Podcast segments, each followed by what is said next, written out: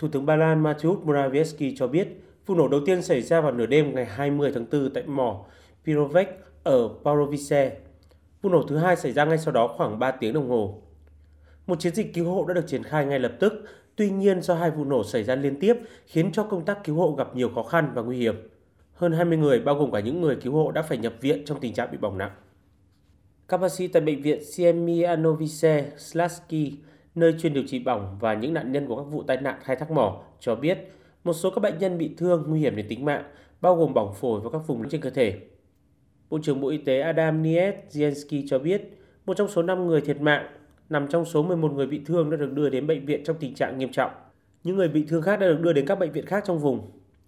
Thủ tướng Morawiecki cho rằng một thảm kịch đã xảy ra và ông bày tỏ sự chia sẻ với các gia đình của nạn nhân cũng như nhấn mạnh đến tính chất nguy hiểm của công việc khai thác than. Ba Lan là quốc gia dựa vào than đá và đã phải nhập khẩu gần 70% nhu cầu năng lượng. Nước này cũng vấp phải sự chỉ trích từ Liên minh châu Âu và các tổ chức môi trường vì những lo ngại liên quan đến phát thải khí CO2 và biến đổi khí hậu. Hầu hết các mỏ than hiện nay đều nằm trong khu vực phía nam Silesia. Chính phủ Ba Lan đã tuyên bố sẽ chấm dứt nhập khẩu than từ Nga vào tháng 5 này. Hành động này là một phần trong nỗ lực của Ba Lan nhằm loại bỏ sự phụ thuộc vào các nguồn năng lượng của Nga, nhưng cũng nhằm đáp trả cuộc tấn công của Moscow vào Ukraine.